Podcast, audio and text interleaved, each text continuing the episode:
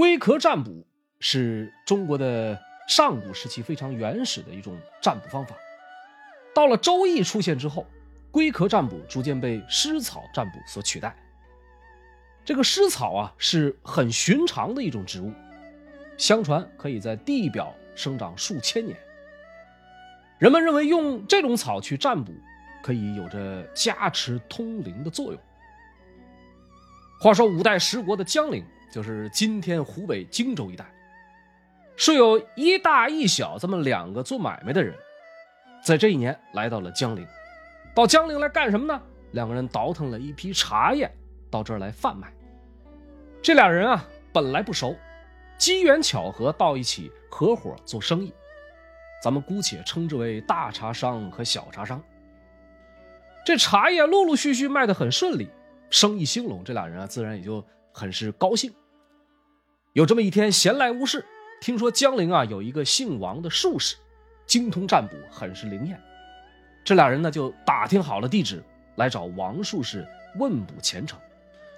到了地儿，一番寒暄之后，这王术士啊像往常一样拿出湿草，开始布卦。说就在给这小茶商布卦的时候，发生了一件十分离奇的事儿。本来平放在桌子上面用来布卦的这个湿草，有一根从桌子上面自己立了起来。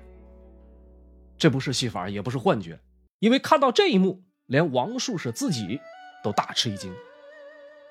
他说：“我们家占卜已经十几代了，过去我的曾祖曾留下遗言，凡是在占卜过程中。”有湿草自己跃出的，此人贵不可言。现在这湿草不单单是月初，他还着力不倒，难不成我这是遇到天下之主了吗？说罢，赶忙起身，对着这小茶商纳头就拜。事情啊有点突然，这小茶商呢就赶紧上前去劝阻。他表面上斥责，其实内心欢喜异常。到了晚上，这俩人回到住所一起喝酒，酒至半酣，小茶商啊就开玩笑似的对大茶商说：“那王术士啊说我会当天子，要真有这么一天，你说说你想当什么官？”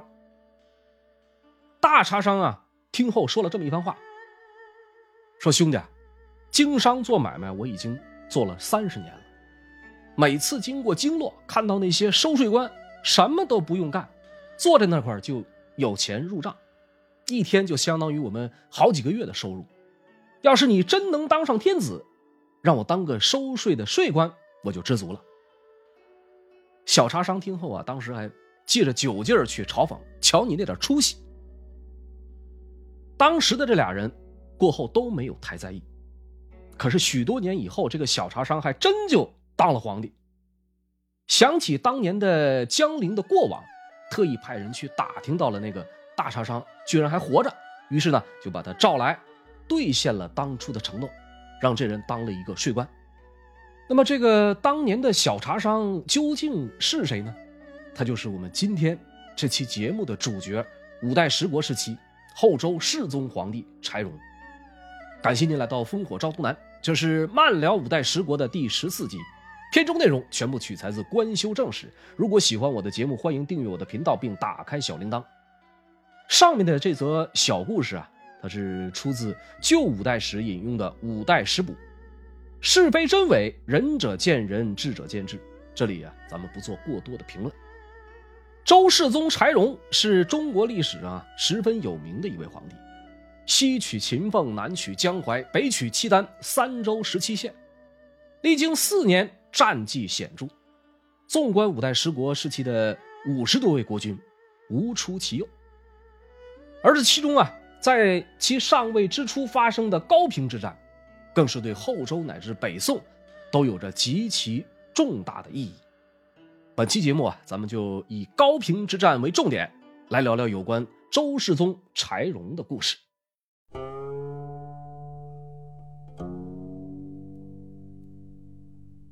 柴荣是邢州瑶山人，就是今天河北邢台龙窑一带。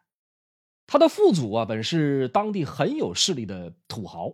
后来呢，家道中落，柴荣才辗转投奔了他的姑父郭威，就是咱们在上一集讲过的五代时期后周的开国皇帝。旧五代史周书《世宗本纪》记载，柴荣年未童冠，因是圣穆皇后，在太祖左右，时太祖无子，家道沦落。然以帝谨后，故以术士委之。帝悉心经度，资用货济，太祖甚怜之，乃养为己子。有的史料中啊，将其记载为郭荣。宋代以后的官史啊，一般称为柴荣。为了方便起见，咱们姑且沿用柴荣的名字。说这后周太祖郭威啊，平生一共有一后三妃，皇后柴氏就是柴荣的姑母。柴氏在郭威投奔刘知远的时候啊，就去世了。郭威对他的感情很深，当上皇帝之后，追封柴氏为皇后。除了柴氏之外，还有淑妃杨氏。后晋天福年间，这个杨氏杨氏呢就病死在了太原。又有贵妃张氏被后汉的隐帝所杀。刘知远建立后汉的时候，郭威在洛阳还迎娶过一个寡居的董氏。后周建国之后呢，封其为德妃，主持后宫。可惜的是，没两年，这个德妃董氏也病逝了。老郭的这一后三妃，无一例外，全部都是取自寡居，并且全都先后走在了老郭的前面。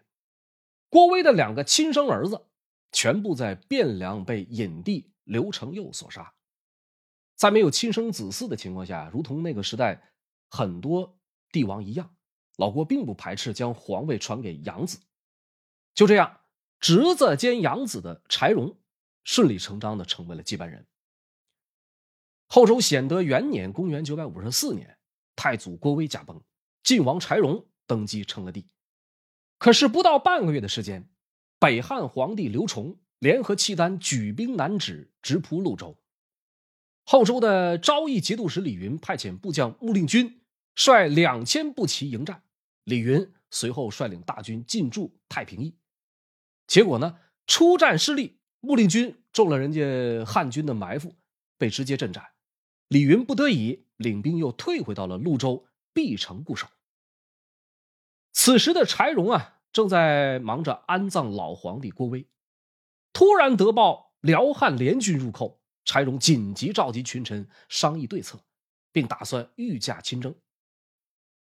以官场不倒翁冯道为首的大臣们啊，认为刘崇自平阳遁走以来，事促弃举，必不敢自来。陛下新继位，先帝安葬日期已定，人心一摇，不易轻动，以命将御之。北汉的刘崇之所以选择在这个时候用兵，一是因为夺国之仇，二是杀子之恨。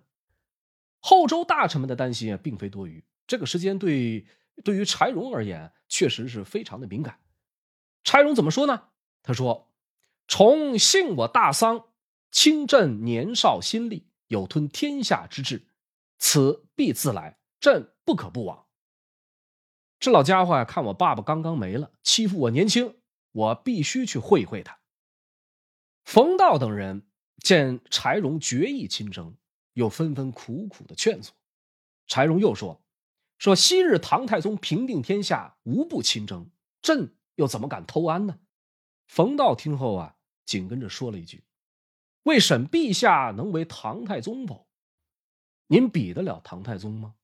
柴荣反驳说：“以我兵力之强，打刘崇就像泰山压卵。”冯道啊，又泼了一瓢冷水：“为审陛下能为山否？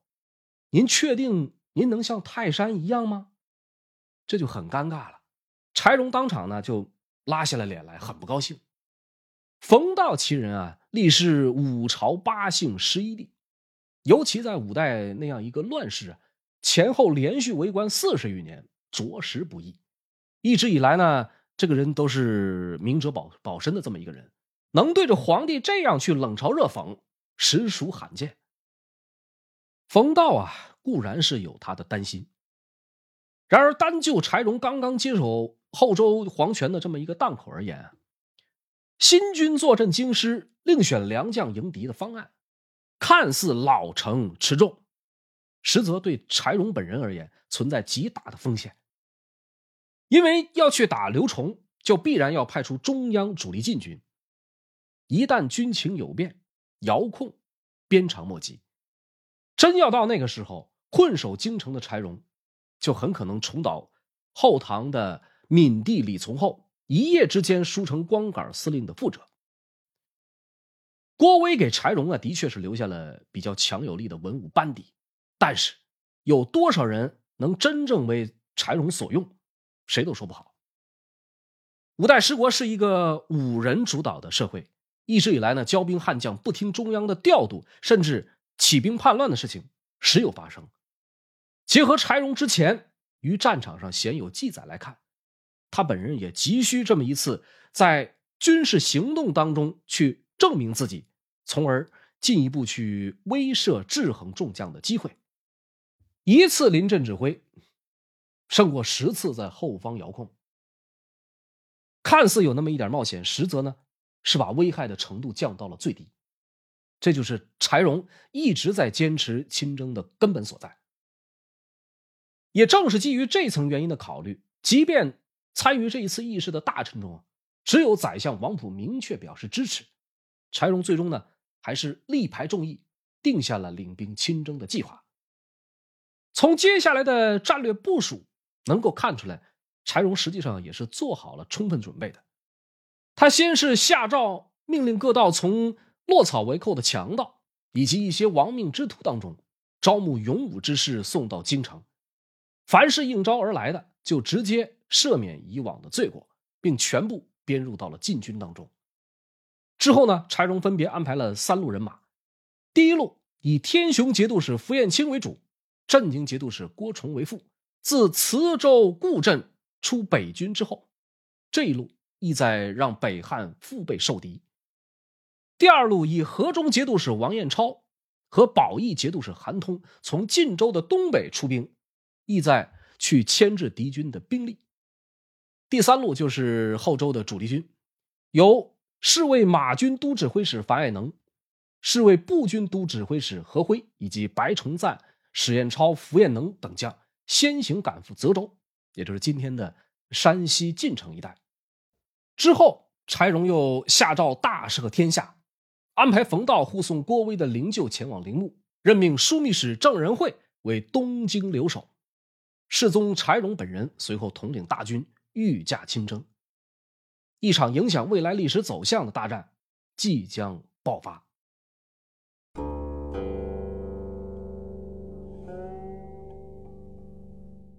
讲到后周乃至北宋初的历史，禁军是一个绕不开的话题。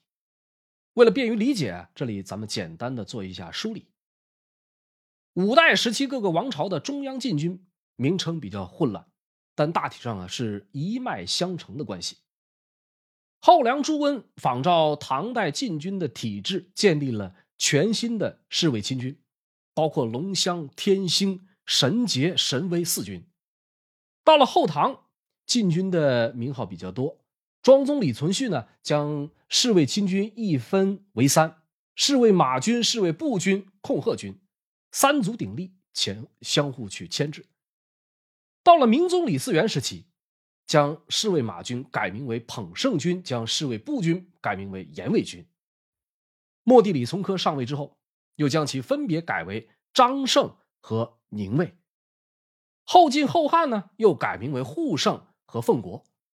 尽管政权更迭频繁，但是这支侍卫亲军啊，一直是五代禁军的主体部分，也是中原王朝军事力量的一大支柱。等到后周建立以后。郭威将侍卫马军改为龙节，侍卫步军改为虎节，同时又组建了新的禁军部队殿前军。此后，侍卫司和殿前司作为后周两大禁军系统同时存在。您往后看，如果提及侍卫的官名，就是出自侍卫司；如果提及殿前的，就是出自殿前司。说显德元年的三月十八，在离开汴梁的一周之后。柴荣的部队到达了泽州地面，马不停蹄的绕过泽州城，继续北上。这一天的傍晚，在泽州东北十五里左右的地方，柴荣检阅了部队，晚上呢就直接住在了当地一户农民的家里。与此同时，北汉的刘崇并不知道柴荣已经亲自领兵来到泽州，他也选择了绕过潞州继续南下。同一天的晚上，北汉军军队呢进驻到了潞州、泽州之间的高平，也就是今天山西省高平市一带。转一天，后周的先头部队与小股汉军发生了遭遇战，汉军一触即溃。柴荣当下命令各军发起追击。很快，双方的主力在八公园各自列阵，准备展开决战。北汉一方，刘崇居中，大将张元辉领兵在他的东翼，耶律狄禄的辽军在西翼。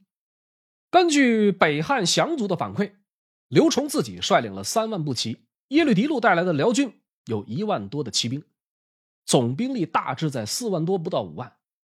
后周一方，柴荣命令侍卫马步都虞侯李崇进。和大将白崇赞领兵居左，也就是西翼；侍卫马军都指挥使樊爱能与步军都指挥使何辉领兵居右，也就是东翼；宣徽使项逊以及史彦超等人啊率领精锐骑兵居中。柴荣本人啊全副武装，骑马亲临督战，由殿前都指挥使张永德领兵护驾。后周的具体兵力史料当中没有记载，抛开大将刘慈的后军没有赶到不算。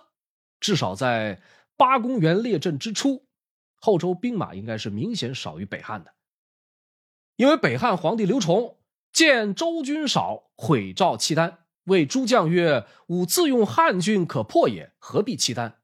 今日不为克周，亦可使契丹心服。”老刘自我感觉非常良好，他后悔把契丹人找来帮忙。然而契丹大将耶律狄禄。在看过周军部署之后，有着截然相反的看法。他对刘崇说：“此为劲敌，未可轻进。”意思是让他不要过于盲目乐观。刘崇听后，把长须一甩，说：“时不可失，请公勿言，事关我战，看我如何破敌。您啊，就请好吧。”耶律狄禄被轻视，自然很不高兴，说着话。天上正猛烈刮着的东北风，突然风向一转，变成了南风。司天监一个名叫李毅的官员，也不知道是存心使坏，还是本来就迷糊。他向刘崇禀报说：“开战时机已到。”旁边有一个叫王德仲的官员，赶紧拉住刘崇的战马，说：“李毅可杀！这种风向，我们需要顶风作战，怎么可能有利呢？”奈何这刘崇。根本不听他那一套，当下斥责我意已决。呀呀个呸！你个老书生，想乱我军心不成？小心我斩了你！王德仲没有得中，还差点向上吃了一刀。王德仲退下之后，刘崇很快传下军令，命令东翼的张元辉领一千骑兵先行冲阵。两军刚一交锋，还没怎么打，就出现了十分诡异的一幕。周军的东翼几乎是不战自溃，侍卫马军都指挥使樊爱能和侍卫步军都指挥使何辉，领着几千个骑兵直接脚底抹油溜了。有两千左右的侍卫步兵甚至丢盔弃甲，在战场上山呼万岁，直接投降了北汉。对于后周而言啊，这是一个十分危险的情势，一个不小心造成军心大乱，就很可能导致全面溃败。千钧一发之际。柴荣亲领护驾的殿前司禁军赶到阵前，补充到右翼的位置，对后汉的张元辉发起反击。历史走到这个时间点，又有一位大人物开始粉墨登场，谁呢？北宋的开国皇帝太祖赵匡胤。当时的赵匡胤还是后周殿前司的一位禁军将领，看到战场上形势危急，赵匡胤说了两段话。第一段话说。主位如此，吾属何得不至死？皇上已经这么危险了，我们怎么能不跟着拼命啊？第二段话是对当时殿前司的最高长官张永德说的：“贼弃骄，力战可破也。公麾下多能左射者，请引兵城高，西出为左翼，我引兵为右翼以击之，国家安危在此一举。”说敌人啊。已成骄兵之势，只要奋力迎战，一定可以将其击破。大人，您手下有不少擅长用左手射箭的，可以把他们安排在左翼，我领一支人马从右翼出击，成败在此一举。于是张永德、赵匡胤各自领了两千人分兵迎战。赵匡胤是一马当先，杀入敌阵。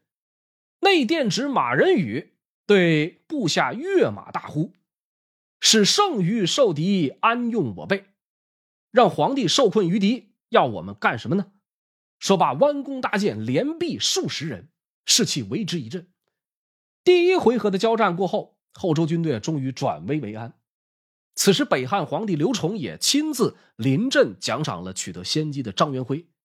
并命其乘胜继续进兵，可惜张元辉再次冲锋的时候啊，马失前蹄，被周军的士卒你一刀我一刀，直接给砍了。张元辉本是北汉的一名骁将，他的临阵被杀，让北汉军中士气一下子就低落到了谷底。当时正好赶上南风刮得越来越猛烈，周兵顺风杀敌，越战越勇，北汉军由此大败。刘崇亲自举起红旗，示意收兵。可惜这个时候啊，已经无济于事了。士兵们根本不听号令，呼啦啦，好像潮水一般，各自逃命。辽将耶律狄禄看到周军如此的勇猛，也不敢轻易的出手相救。再加上怨恨刘崇战前的那一番话，耶律狄禄呢，不战而退，跑回到了代州。咱们再说临阵溃逃的侍卫司两位高官。樊爱能和何辉，这俩人领着数千骑兵一路向南，在阵前没本事杀敌，对自己人动起手来却丝毫不手软，弯弓搭箭，亮出兵刃，劫掠了大量的己方辎重钱粮。柴荣派来使者啊，劝他们返回战场。这群乱兵啊，拒不从命不说，还斩杀了皇帝的使者。他们不光自己跑，还沿途散布谣言，制造恐慌。大将刘慈率领后军遇上了樊爱能、何辉，这俩人啊就劝说刘慈跟着他们一块撤退。好在刘慈执意坚持，才继续北上。大败之后的北汉皇帝刘崇属实是人菜瘾大，被周军打败之后，又强行收拢了一万多人，依托一处山涧列好阵势，还想着硬刚一把。当天傍晚，刘慈领兵赶到战场。注入了生力军之后，柴荣命令后周的军队对北汉发起新一轮的进攻。北汉军再次大败，周军乘胜追击，一路追到了高平。北汉数千人投降，死伤无数。刘崇在逃命的过程中，不得不换上粗布的衣服，带着民间的斗笠，领着一百多人从高平一路向北逃窜。结果夜里在山里面迷了路，抓了个村民给他们做向导。这个没有留下姓名的村民，不知道是存心祸害刘崇，还是确实不认路。他把刘崇带向了后周晋州的方向。这伙人走了百余里，才发现不对劲，杀了村民，不分昼夜，死命往北跑。一路上有好几次，刚刚停下来想着吃口饭休息一下，就听说后周的军队啊追上来了，吓得刘崇不得不扔下吃食继续仓皇北逃。年老体衰，再加上日夜颠簸，让刘崇有点吃不消。好在总算勉强跑回了晋阳。这一次高平之战，最终以后周大获全胜而告终。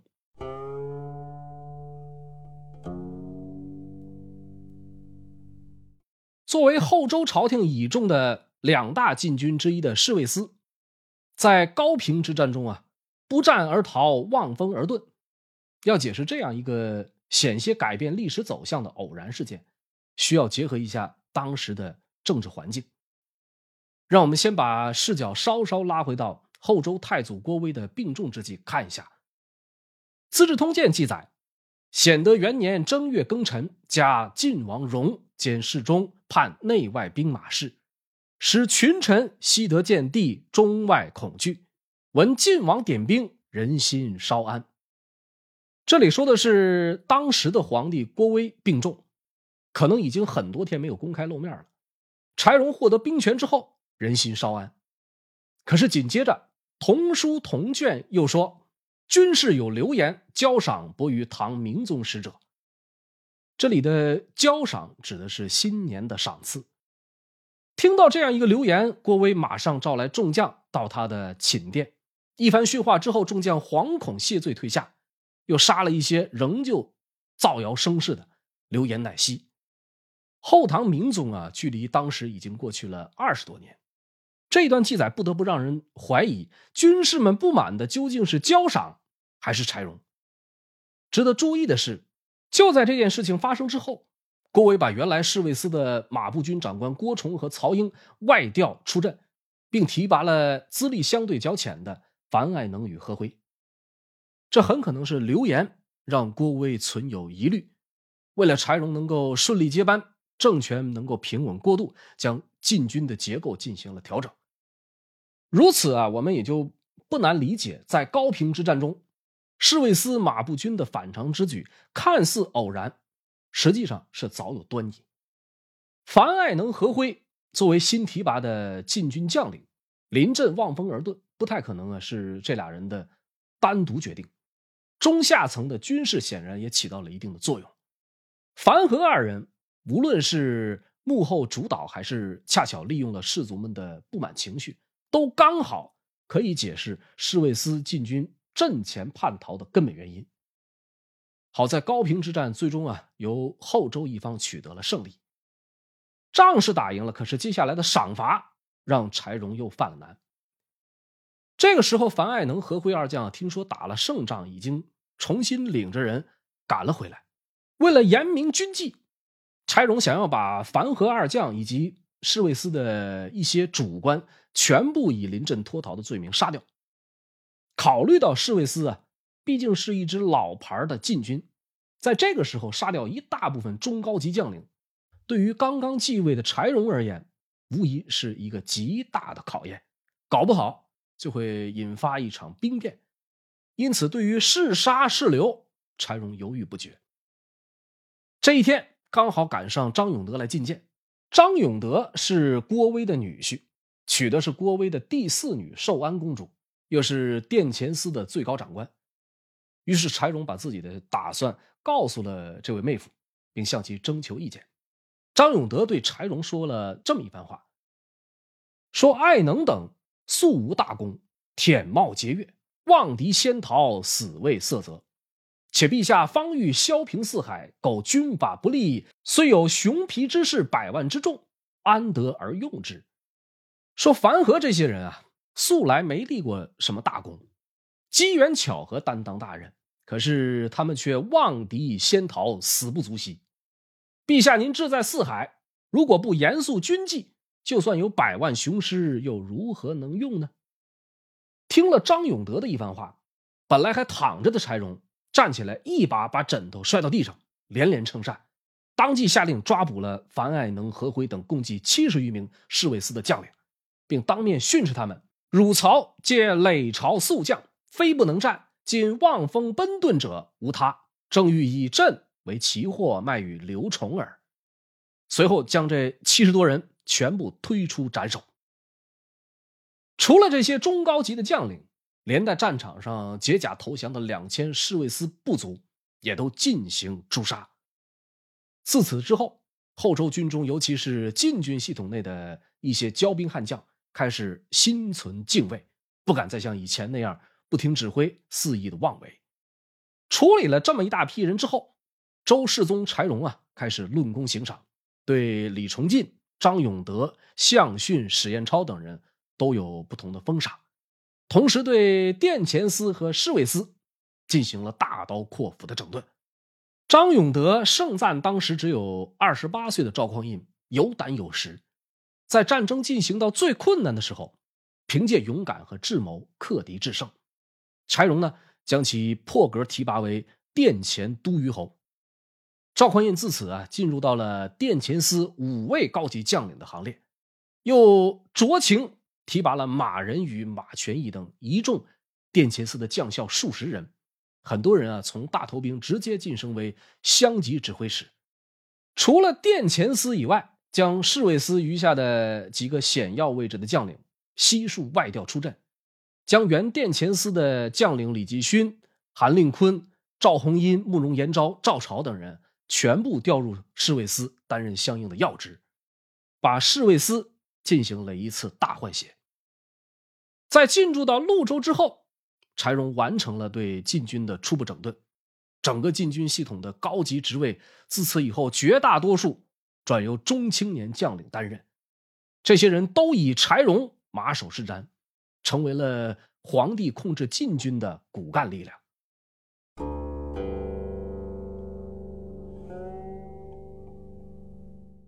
刘崇逃回晋阳以后，为了防范后周军队的进攻，收敛残众，整修城防，同时派王德仲紧急赶赴辽国求援。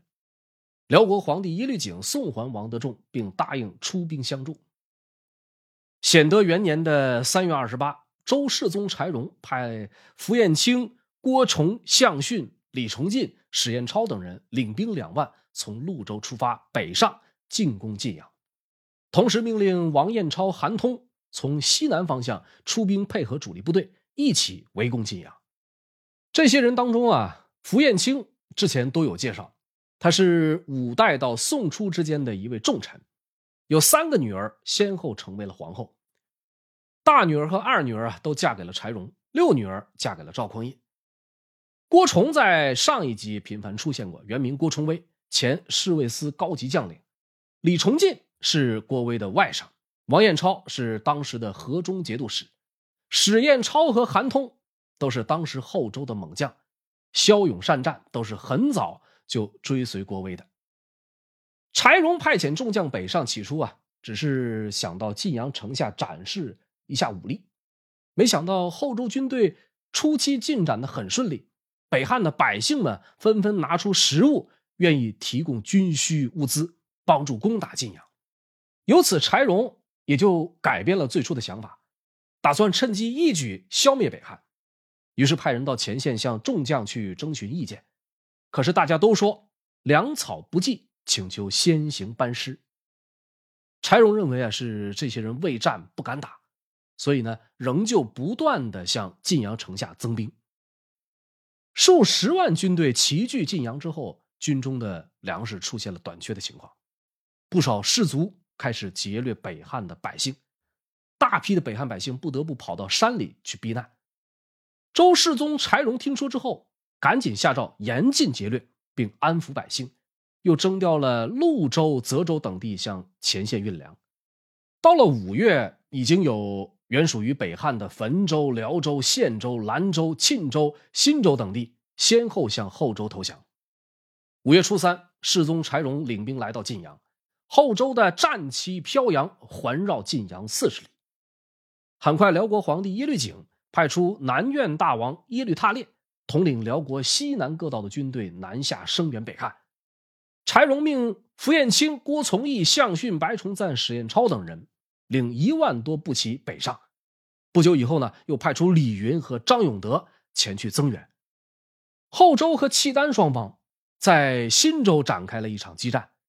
后周先锋史彦超在一次探查敌情的过程中与辽军相遇并交战，大将李云随后领兵增援，斩杀了辽军两千多人。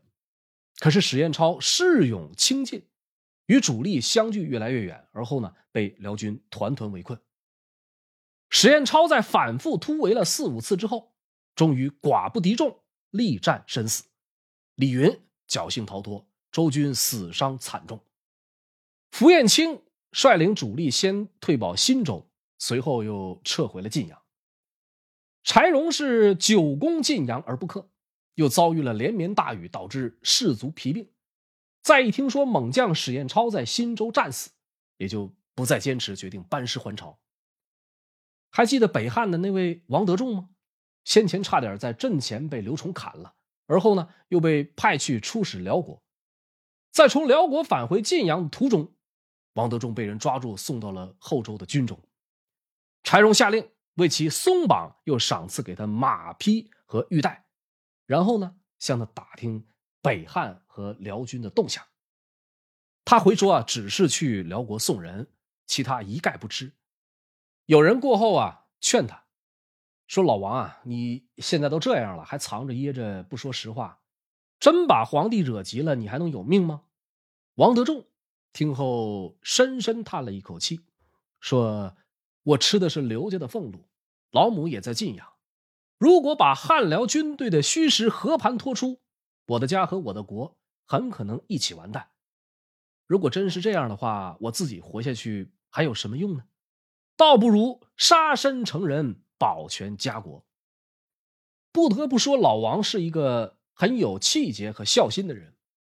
只可惜战争本身啊太过残酷。几天以后，柴荣下令班师撤退。王德仲对于这场战事已经没有任何价值，最后呢被勒死在了后周回师的途中。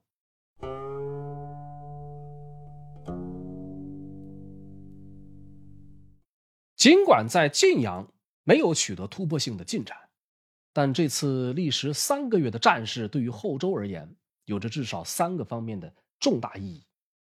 一是高平战胜，后周得以避免了一次很可能发生的动乱，甚至是浩劫；二是整顿晋军的高层，让柴荣将主力军权牢牢抓在了手中；三是大胜之后，周世宗坚定了统一中国的信念。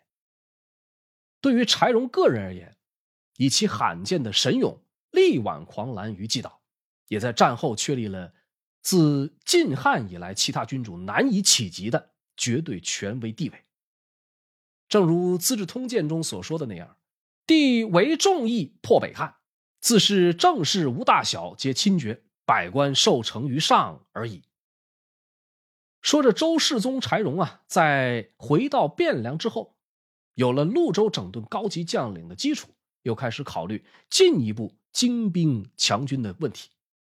柴荣对身边的近臣说：“侍卫兵士老幼参半，强弱不分，这都是因为顾及人情，没有经过挑选的结果。此前在高平就出现了临阵退却的情况，如果不是我亲自上阵，险些兵败。现在一百个农民还养活不起一个士兵，以老百姓的血汗去养一群无用之兵，这又何苦呢？兵在精不在多。”军队必须要进行选拔，精锐升至上军，胆怯羸弱的任其自便，这样既能让军队发挥应有的效用，又能为国家节省不必要的开支。基于此，柴荣开始着手更加深入的整军。他把这项关系到国家存亡命脉的工作啊，交给了刚刚提拔起来的殿前都虞侯赵匡胤。又见各地的藩镇中蓄有大批的骁勇之士。在淘汰军中老弱病残的同时，专门下诏招募天下壮士，命令各地藩镇送至朝廷，由赵匡胤负责选拔武艺超群者，再扩充到殿前司。殿前司挑选之后，侍卫司再进行挑选。经过这一轮大规模的整军，后周的禁军各部队的战斗力得到了大幅的提升，史称“由是士卒精强，劲代无比”。征伐四方，所向皆捷，选练之力也。北汉的皇帝刘崇因为高平战败啊，憋气于窝火，之后呢一病不起，在这一年的十一月医治无效，撒手西去。